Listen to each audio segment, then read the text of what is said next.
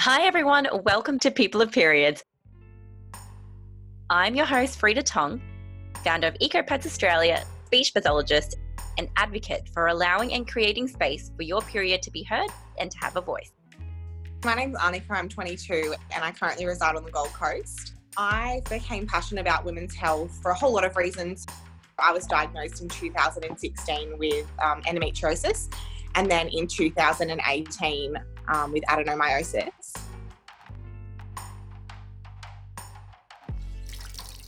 Annika, I would love for you to tell us how you became passionate about women's health and your role at Qendo. So, I actually initially met you through an event um, that Qendo were running. My passion really started uh, through my background of public health. So, public health, one of the main aims is advocacy. So I found this was a real great space for me to get involved in, something that affected me personally and something that I could also bring my professional experience to. I personally didn't want other women suffering. I know a lot of women have a really rough journey with their diagnosis taking seven years. So, yeah, on average, about seven years to be diagnosed. Um, so, I really didn't want women to suffer on that path anymore. So, I suppose that's where I organically transitioned to being a part of Qendo. So I look after the policy side of things with Qendo as well as facilitating events here on the Gold Coast. And you'll often see me floating around Queensland doing a lot of other things, but I think that's the beauty of Qendo. It's a beautiful, like, family environment. For sure. I definitely feel that family environment whenever I'm at an event with you guys. Could you tell our audiences what does Qendo stand for and what do you guys do? Who's in it? Yeah, yes. So Qendo is um, it's been running for 32 years this year, and Qendo stands for Queensland Endometriosis. We had a bit of a name change last year to be just Qendo because we were finding that a lot of women from other states were feeling like it was just for Queensland women, and that's not the case at all. We have members from all around the world, not just here in Australia and interstate, but yeah, internationally also.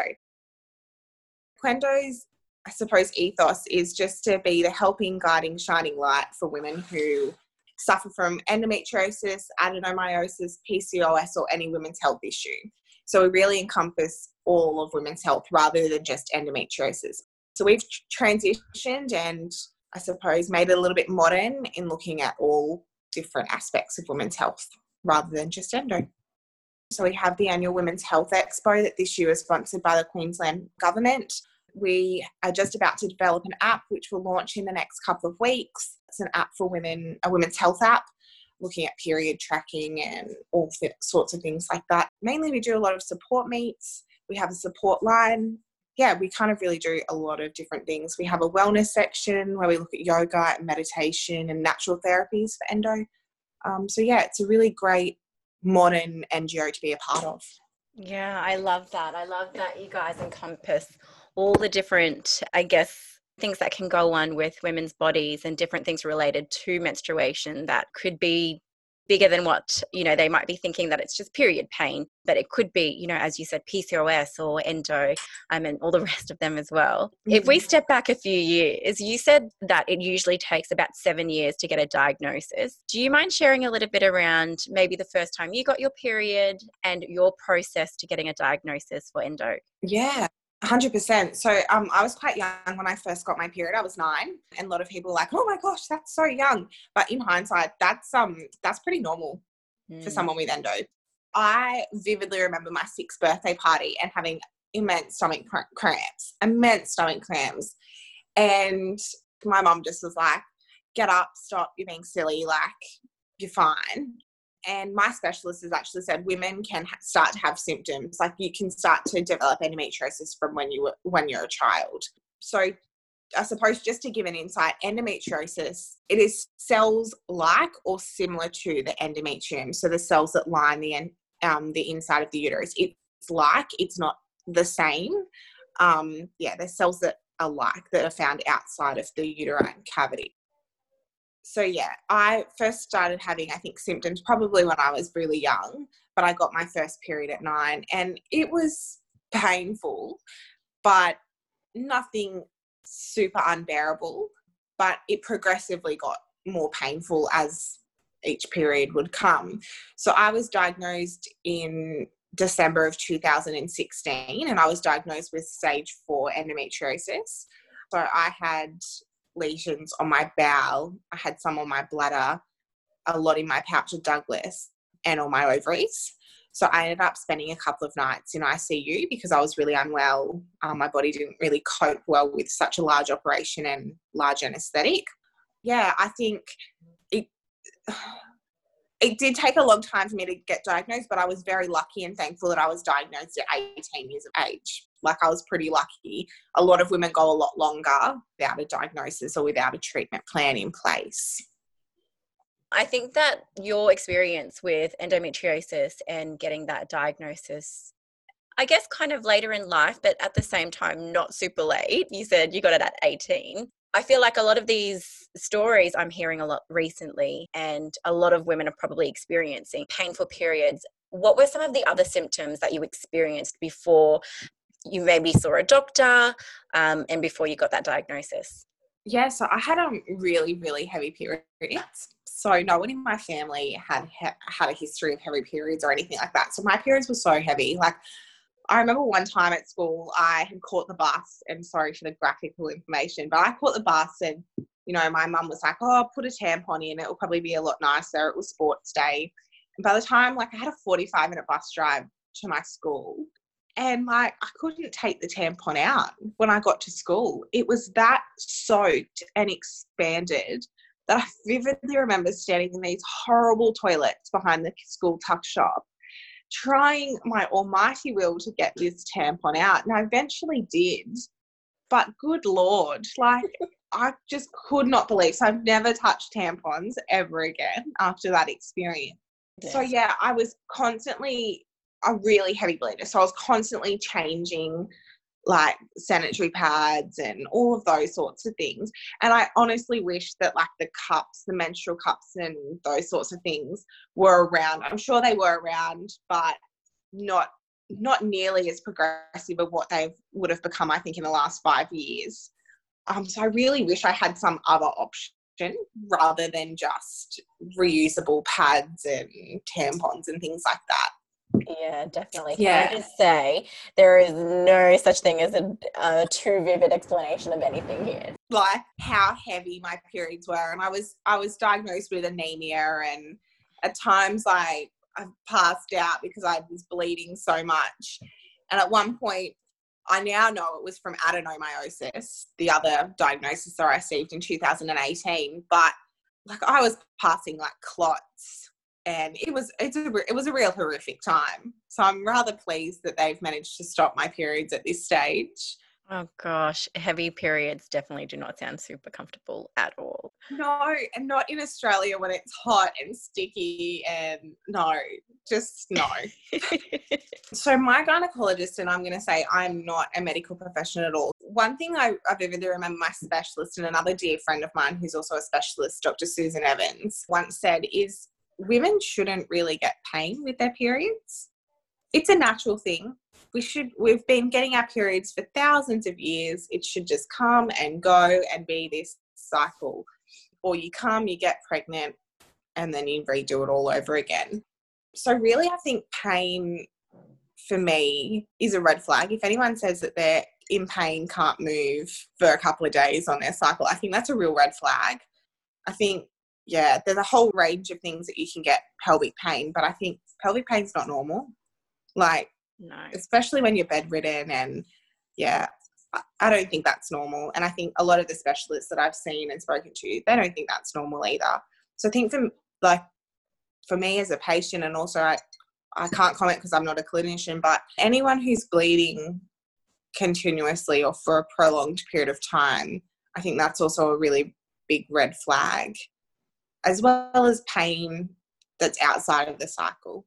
But yeah. has a range of beautiful um, educational material. It's quite aesthetically pleasing as well, that has all the signs and symptoms of endo. Yeah, painful periods are something that I've experienced myself, and it took me a whole 17 years to finally get a diagnosis. Um, and connecting in with the endo community was something that was really pivotal for me in starting that education journey. So um, I think, yeah, it's really amazing that you have, you know, a community of women who are experiencing the same thing and you're there to really support each other. Annika, how are you currently managing um, your endo? So I know, you know, different women who have had laparoscopies, some that have changed their diets and things like that. How is how, how are you managing yours? I have an amazing team around me. So I think the key to a successful treatment, so you can have your surgery, they excise it. You know, some specialists will be like, off you go, you're all fine now which I don't necessarily believe. It's something that can come back. It's something that can be really painful to still manage, even though that there's no lesions there. So um, Susan Evans describes it as visceral, visceral hypersensitivity. So it means that when one organ's unhappy, they're all unhappy in your pelvic cavity. And that really resonates with myself, especially having, like I mentioned previously, I've had problems with my bowel. That's probably been my main thing.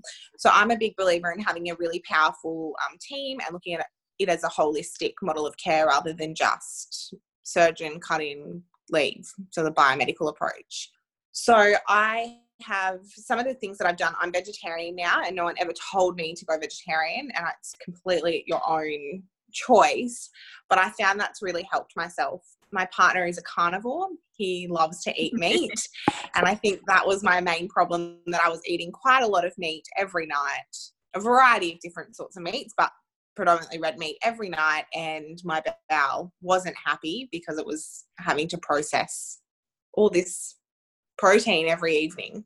So I've gone vegetarian and I feel the best I've ever felt. Actually, I feel really light and less sluggish and I don't have as many problems with constipation like I did before. That was a really big thing after my last surgery with what was excised that I was getting quite constipated. And also the progesterone medications can make you quite um, constipated as well. My treatment now is I see a naturopath, a really amazing naturopath who also has endometriosis herself.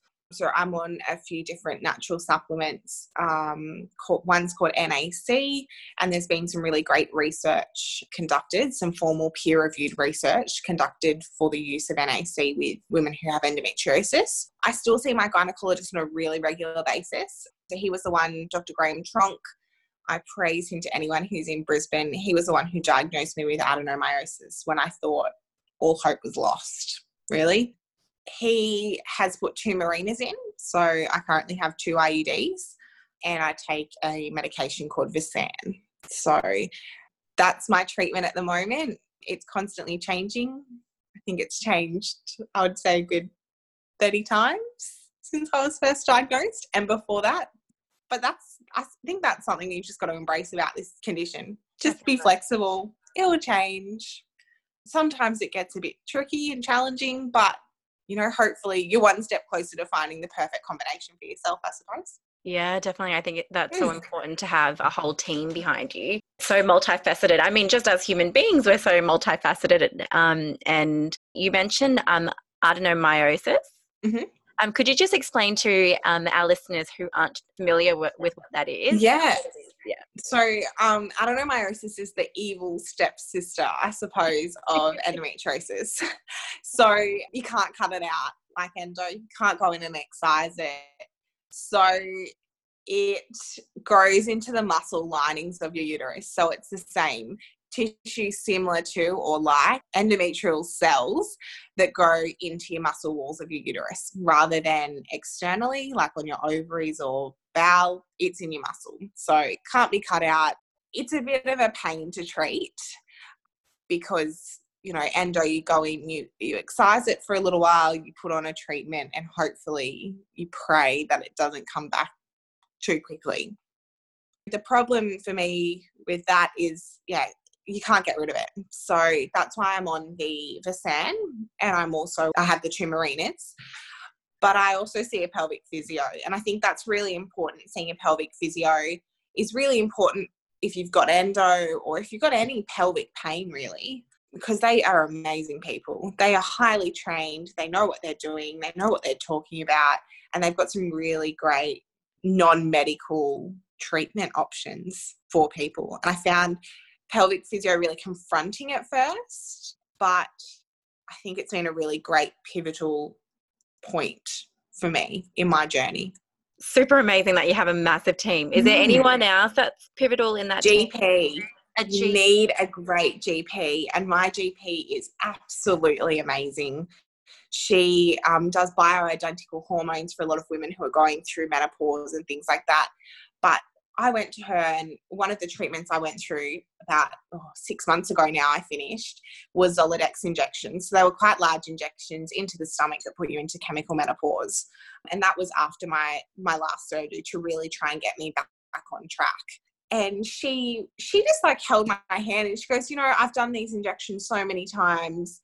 I've got a, currently a patient who's on them. And she didn't tell me obviously the patient's name or anything like that, but you know, just having someone who understood and and got what I was going through was so lovely. So I think a GP is like your key go-to person, and you've got to be like on the same page as them for successful treatment. I think so. Finding a GP, a great GP, can take some time, but I think it's key in your management. I would absolutely agree with the GP being super mm. key. I think sometimes girls go, you know, through seven years, 20 years not knowing, potentially because they feel as though a GP hasn't listened or hasn't seen the right mm-hmm. symptoms or gone down the right route of doing different tests and things. So, yeah, I think that's really, really important. Like, I've been really fortunate to have really two really great GPs, and I, I don't want to let my current GP go at all. That sounds so amazing, Annika. How is your period now? So, how, in terms of management, in terms of pain, mm. Going? Yeah, so I currently don't get my period at the moment, which is great, but it's also, I'm starting to the point where I haven't had my period since 2018, and I'm kind of getting a bit sad because I used to, I know it was painful and negative and horrible, but I um I read Dr. Lara Briden um, period repair manual book, and I'm like, oh, I'd love to just get my period for like one month, just to see, just to feel, I suppose, liberated and be like, yes, I am a woman. Like, you know, this is the fight that I've had to go through. But no, I haven't had my period since December 2018, and it's great. Like, it's definitely got its perks, but I really do wish it will come back soon, but not be as painful. I did some research at the beginning of the year over in Vanuatu before this whole coronavirus pandemic broke out. And I went to this amazing little, I suppose, social enterprise slash NGO in um, a really small island in Vanuatu called Mama's Life. And they are Vanuatu mamas that sew reusable sanitary pads. So I know it happens in a lot of um, developing nations across the like across the globe, but they have really high rates of um, girls not going to school once they get their period. And in some of the islands, girls are actually put into a different, not solitary confinement, but a different hut or space, and they're not allowed to cook or clean or touch anything because it's it's dirty to have your period so they spread education and awareness to these um, girls and boys of Vanuatu, and they go into different schools and different other organisations for youth. And they, one of their main things is, yeah, they sew and distribute these reusable sanitary pads.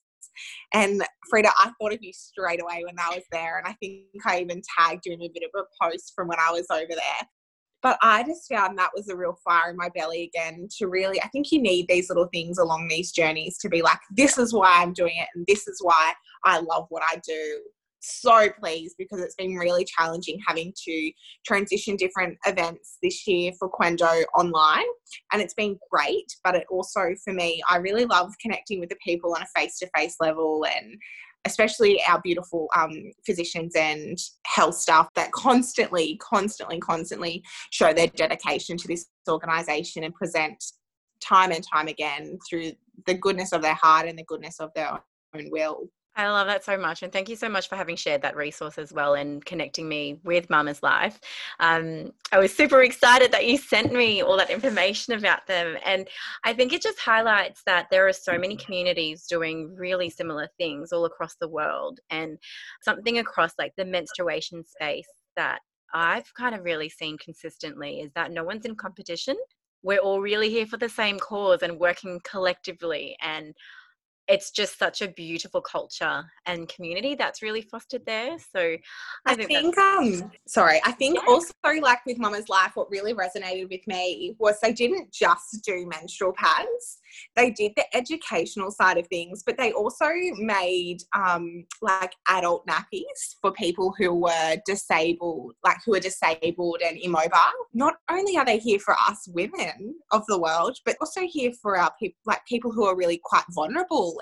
Yeah, and then to see their education for the boys having like DV education sessions. Like they're really here to make a stance. Definitely. I think that's really special that they they they're really inclusive in terms of being able to service people that do have disabilities. I think that's really important in terms of them educating boys as well. Through our education systems, we always include the boys as well. I'm wondering what's your opinion on the stance of boys around menstruation? What do you think their roles are in our society okay yeah yeah so i think it's i think it's really great and i think it's most definitely needed like my partner's grown up in a household of two girls um so he's got his mum and his sister so they've always been quite open but when we first started dating three years ago he had no idea what endometriosis was and he wrote a really great blog a few years ago now for Qendo um, about being a partner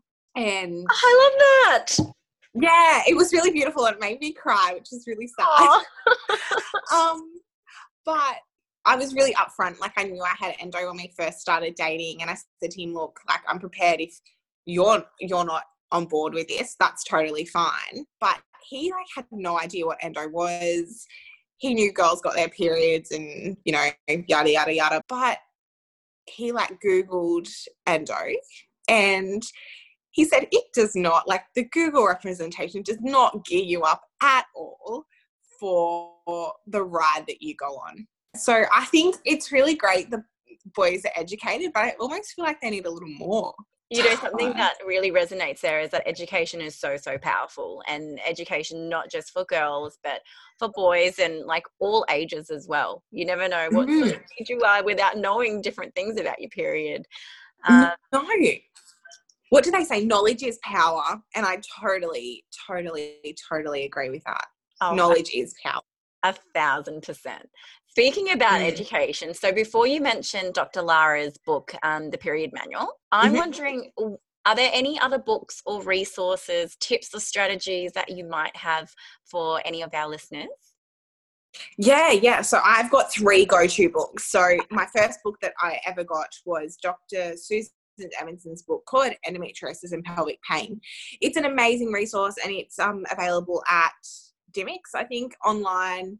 Um, yeah, I think we sell it on Qendo's store as well. I do use the index all the time. It's a great resource that has different natural supplements, the dosages, as well as medical supplements, problems with bladder, bowel, anything, it's in there. Um, and she is really the guru of um, endo. Um, another book is that's only recently published is by Dr. Graham Tronk, who's my specialist, um, and it is called Endometriosis 101 for the Significant Other um, as a great tool for them. But it also is great. I've read it from a patient side of things as well, from someone who lives with endo. It's a great resource. And then I think the third one would be Lara Briden The Period Repair Manual. It's a good book that I think I'll have for a long time that will really help me throughout my journey and the evolving journey that it is, constantly evolving and taking different turns left and right and straight ahead sometimes. Qendo tries to do face to face events, but obviously at the moment that's not coming to fruition. Um, but yeah, I think moving forward, we'll have a bit of a mix of both in person and online events. I think that seems to be working for a lot of people. So, probably my main things the blog and support events that are really good that Qendo does. I love that you guys have a really one stop shop for everything kind of period related there. Um, all right, amazing. So, on a last note, are there any um, final words that you'd like to say to any of our audiences? I think be your own advocate for yourself.